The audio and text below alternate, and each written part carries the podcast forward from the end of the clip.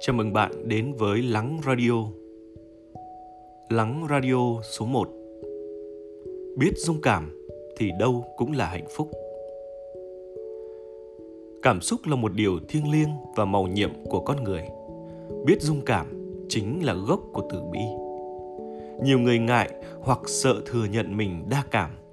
Điều đó có lẽ bởi xã hội cho rằng những người đa sầu đa cảm sẽ ủy mị, yếu đuối Thế nhưng, nếu có dung cảm tinh nhạy, con người có thể vươn tới sự phát triển linh giác.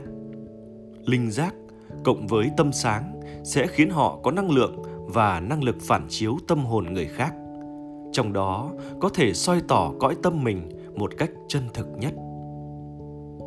Một con người đã soi tỏ được mình, sống với bản thể đã tìm về được đó, sẽ không còn lo âu, phiền muộn hay quá vật vã bởi khổ đau do ngoại cảnh tác động do định kiến hay quy ước xã hội ràng buộc.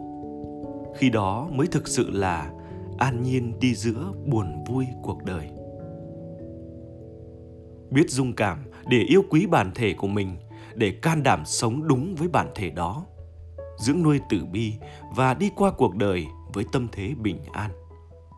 Một áng mây hồng, một cơn gió nhẹ, một nhành lộc, một tán cây, một tiếng chim hót, một giọt sương mai tất cả đều màu nhiệm và đẹp đẽ.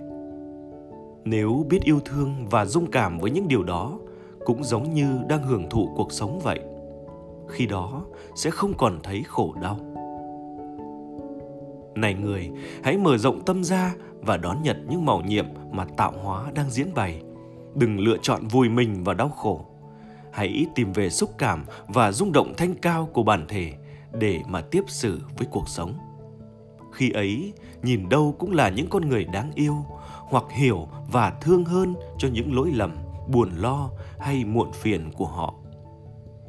Cảm ơn cuộc đời đã cho tôi một tâm hồn nhạy cảm, biết rung động và nhiều cảm xúc. Cảm ơn gió nổi mây ngàn, cho ta một chốn bình an giữa đời.